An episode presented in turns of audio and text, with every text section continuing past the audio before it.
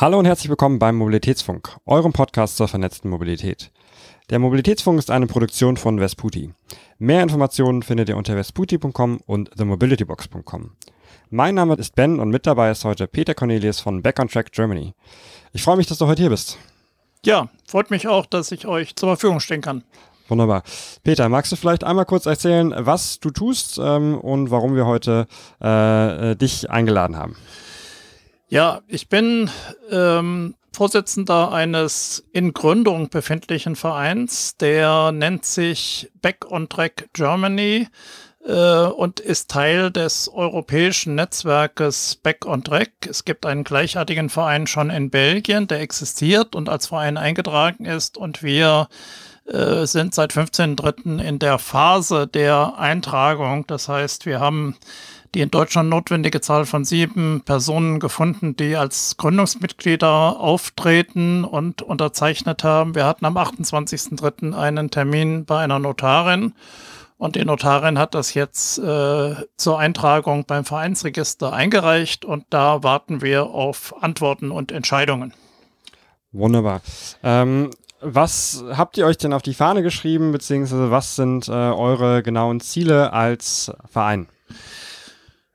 Wir sind von etwa 10 Leuten, die sich mit dem Thema innerhalb dieses europäischen Netzwerkes mit dem Thema Nachtzug beschäftigen, halt Leute mit unterschiedlichem Hintergrund, und wir sehen es als sinnvoll an, dass eben das Thema Nachtzug einerseits mehr bekannt gemacht wird, damit eben potenzielle Fahrgäste auch wissen, wo sie einen Nachtzug finden, wie sie einen Nachtzug buchen können. Und andererseits wollen wir eben auch mit dem politisch Zuständigen Kontakt aufnehmen und auf Landes-, Bundes- oder auch europäischer Ebene entsprechend Einfluss nehmen, um die Probleme und Hürden, die bestehen, halt zu beseitigen. Dazu versuchen wir momentan erst einmal, sagen wir mal, die Zahl der Interessenten zu erweitern. Wir haben noch keine Struktur, es gibt noch keine Mitgliedsbeiträge. Wir sind, wie gesagt, erst in dieser Gründungsphase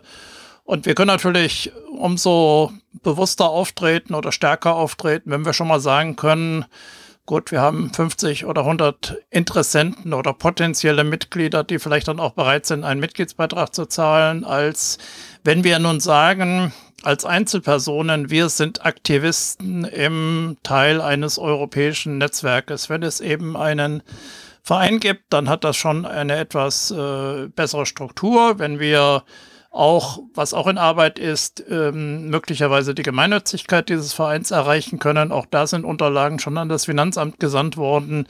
Dann können wir eben auch Spenden entgegennehmen und auch Spendenquittungen ausstellen. Momentan haben wir zwar schon Kosten, nämlich die Kosten der Notarin, die aber nicht so grandios hoch sind, die wir aus eigener Tasche noch tragen. Aber wenn wir nun weitere Aktivitäten im Rahmen dieses Vereins machen, müssen wir natürlich auch bestimmte Finanzmittel zur Verfügung haben.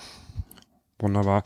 Aber vom Prinzip her geht es bei euch darum, die Nachtzüge, die wir jetzt in Europa langsam wieder bekommen oder zumindest, wo es langsam wieder etwas Bewegung reinkommt, dass ihr die fördern möchtet und vor allem auch aus Fahrgastperspektive beachten möchtet und dafür die Anforderungen und Bedürfnisse der Fahrgäste einstehen möchtet, richtig? So, siehst du das richtig, ja. Das Problem der Fahrgäste ist momentan erstmal das folgende Problem, dass wenn ich einen Nachtzug nutzen möchte und mit diesem Nachtzug fahren möchte, dann muss ich überhaupt erstmal wissen, von welcher Stadt in welche Stadt fährt denn ein Nachtzug.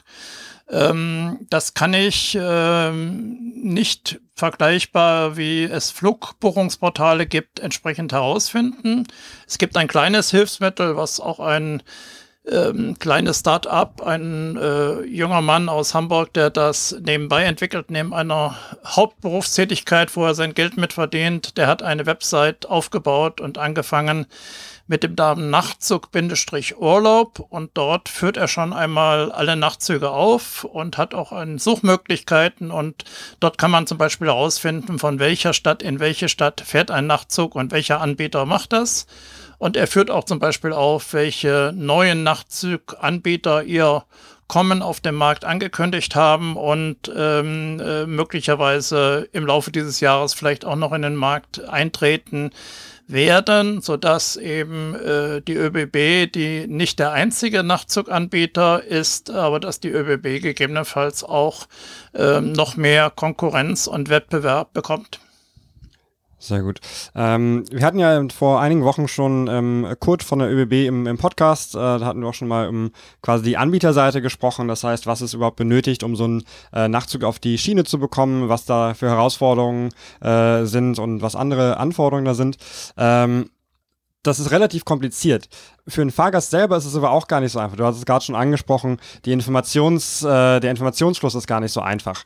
Also wenn ich kann nicht einfach auf zum Beispiel bahn.de gehen und da dann werden mir alle Züge angezeigt, beziehungsweise ich müsste dann da auch meine Verbindung schon können.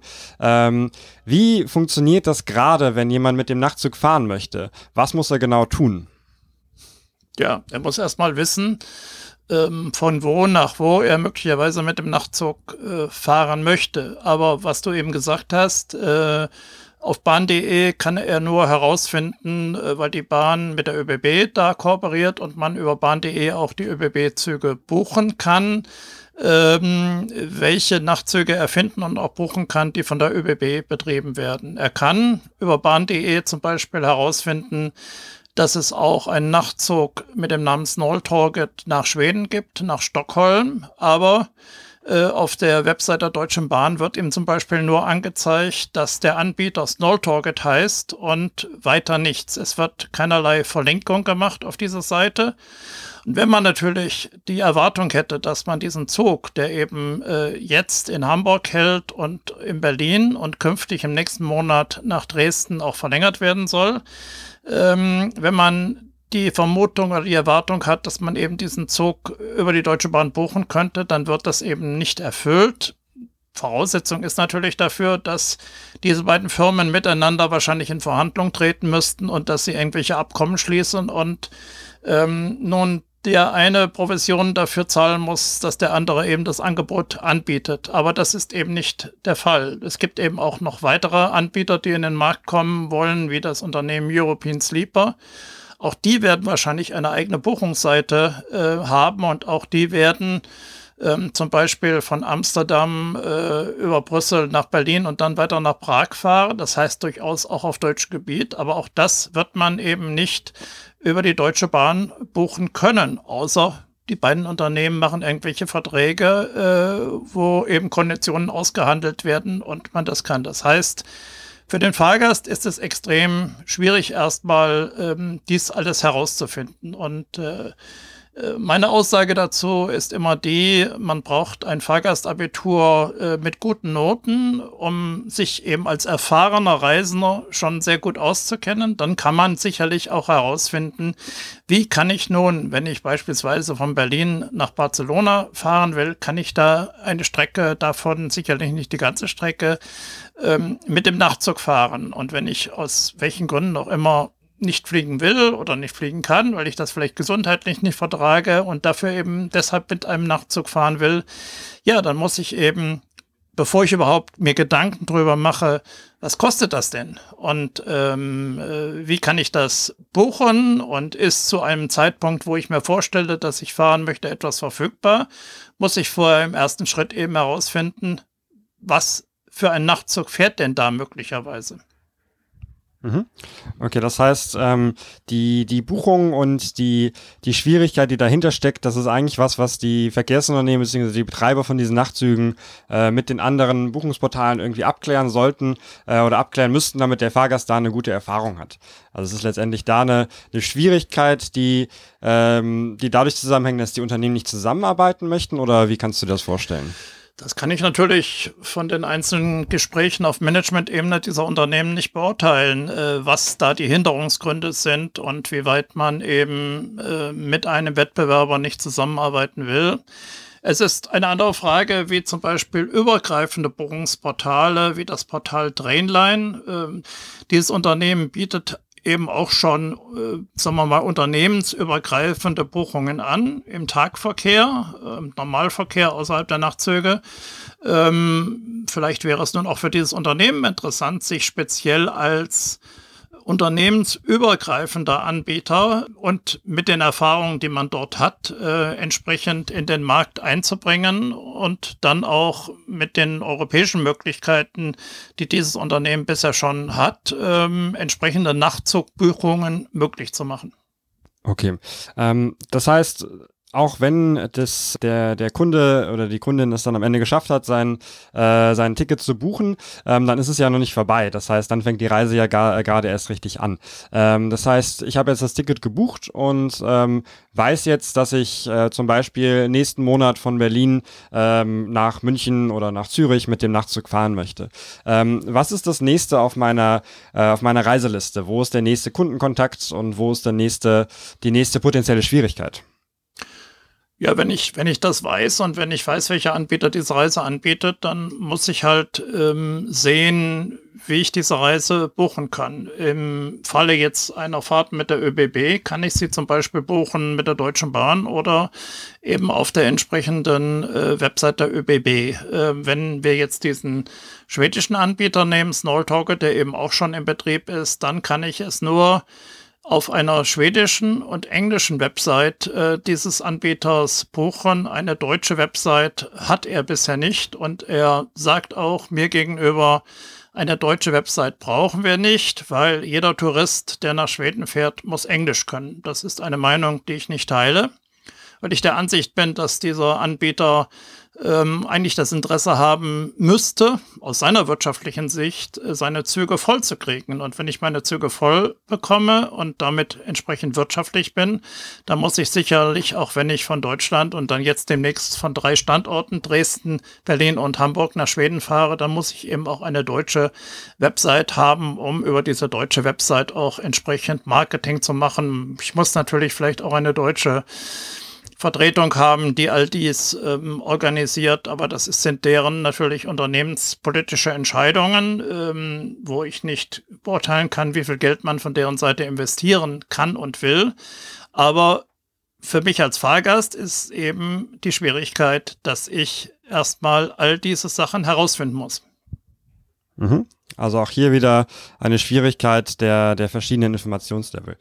Aber okay, wir haben jetzt die Buchung schon geschafft und wir haben hier die im Nachtzugbereich, das ist ja nicht gerade der Bereich, wo in den letzten 10, 20 Jahren die vielen Verkehrsunternehmen in Europa viel Geld rein investiert haben. Also ich glaube, der City Night Line der Deutschen Bahn ist ja unter anderem daran gescheitert, dass das Rollmaterial veraltet war und dass das Geld für eine Wiederinstandsetzung oder für neue Fahrzeuge dann da nicht für investiert wurde. Das heißt, wir haben hier auch teilweise Rollmaterial, was einige Jahre älter ist. Wir haben teilweise Kabinen, die sagen wir mal, in die Jahre gekommen sind teilweise. Bei anderen Anbietern, bei einigen Anbietern auf einigen Zügen sieht es natürlich auch wieder sehr gut aus. Aber generell ist das ist das schwierig für den Fahrgast oder ist es in Ordnung, wenn dann der Schlafwagen vielleicht ein bisschen älter aussieht, solange er sauber ist und solange das Personal freundlich ist? Ja, das ist natürlich schon mal die erste Voraussetzung, dass er sauber ist und das Personal freundlich ist. Aber ähnlich wie bei einem Hotel, wo ich entscheide, ob ich in dieses Hotel noch einmal gehe oder nicht, ist es vielleicht auch eine Fragestellung, wenn eben ein Schlafwagen heute eben im Jahr 2022 produziert ist und hergestellt ist, dann macht er natürlich einen besseren Eindruck und hat auch eine bessere Technik als etwas, was eben schon 40 Jahre alt ist. Und die gesamten Angebote, die jetzt in Europa eben meiner Kenntnis nach auf dem Markt sind, ist eben altes Material. Und genau was du sagst, bei City Night Line hätte die Deutsche Bahn die Entscheidung treffen müssen, die jetzt zwischenzeitlich eben die ÖBB getroffen hat, dass man eben neue Nachtzüge hat entwickeln lassen und in Auftrag gegeben hat und jetzt eben 33 neue Nachtzüge mit je 7 Wagen, wie das Coradia Power in dem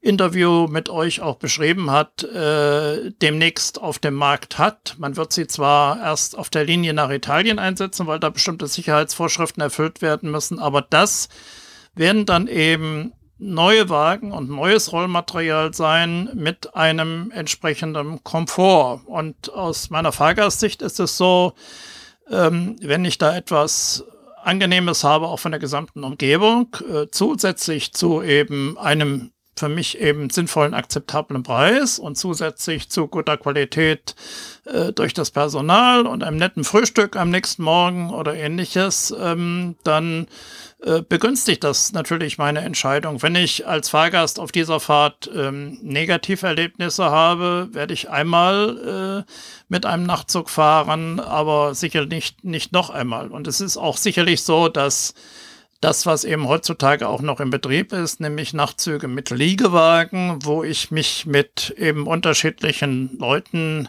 die ich auch nicht kenne und von denen ich nicht weiß, mit welchen Leuten ich zusammentreffe, in einem Sechserabteil bewege. Wenn dieses Abteil ich nicht irgendwie separat buche, dann habe ich durchaus heute die Erwartung vielleicht, dass ich eben ein höheres Niveau, eine bessere Qualität sehe. Und auch wenn ich das eben aus meiner Sicht nur als Privatreisender sehe, außerhalb der Sicht eines Geschäftsreisenden, der das gegebenenfalls durch seine Firma bezahlt bekommt, ich denke, von meiner Sicht wäre ich durchaus bereit, für so eine Nachtzugfahrt, wo ich in einem Schlafwagenabteil alleine bin, wo ich gegebenenfalls auch noch irgendwelche Arbeit nebenbei machen kann oder wenn ich noch nicht einschlafen kann, Podcast vom Mobilitätsfunk höre, wäre ich also durchaus bereit, eben 150 bis 200 Euro zu zahlen für so eine Fahrt von nun München nach Venedig oder ähnliches. Aber dem Preis muss natürlich eine entsprechende Qualität gegenüberstehen. Sehr gut. Was du erwähnt hast mit dem Liegewagen, die teilweise geteilt sind und dass die ein bisschen überholt sind, die Einschätzung teilt auch der ÖBB, der Kurt hatte im Podcast gesagt, der Liegewagen hat sich etwas selbst überholt. Heute ist man nicht mehr bereit, sich mit Fremden ein Abteil zu teilen und dort zu schlafen. Ich denke mal auch vor allem in der Corona-Pandemie ist es nochmal ein bisschen schwieriger. Klar, ich möchte nicht mit jemandem, den ich nicht kenne, so nah an einem Ort sein, vor allem wenn es da noch eine Infektionsgefahr gibt.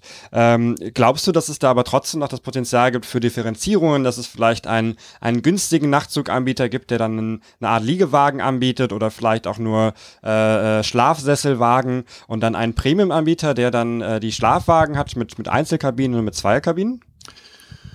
Ja, das wird der Markt zeigen und man wird sehen, auch wie diese einzelnen Angebote genutzt werden. Ich habe zum Beispiel jetzt auf der Abfahrt oder bei der Abfahrt am 8.4. des Snälltåget, der jetzt wieder den Betrieb angefangen hat, von Berlin mit einem jungen Ehepaar mit zwei kleinen Kindern gesprochen.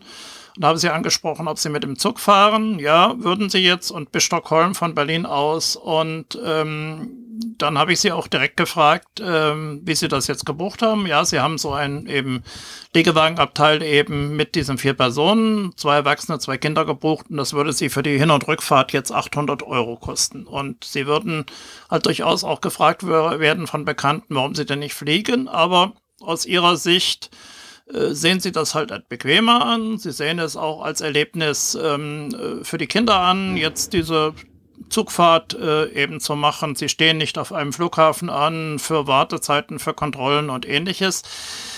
Das muss jeder natürlich selber entscheiden, ob jetzt eben das Ziel billig für mich das allerhöchste Ziel ist und ich dazu auch vielleicht einen Nachtzug mit einem Sitzwagen akzeptiere, wo ich den Sessel vielleicht etwas umklappen kann und der kostet dann vielleicht 50 Euro oder ein Liegewagen und der kostet mich eben 100 Euro oder eben einen Schlafwagen, den ich als Einzelkabine quasi buchen kann, wo ich möglicherweise auch die Toilette, die ich ja in dem Hotel hier vielleicht auch auf dem Zimmer habe, in diesem Schlafwagenabteil habe und da muss ich halt dann entscheiden, was ich dafür zahlen will. Und gut, ich bin früher, wo ich weniger Geld hatte, auch in London in Hotels gewesen mit der Toilette auf dem Flur. Und ja, das ist natürlich ein Unterschied, was ich eben als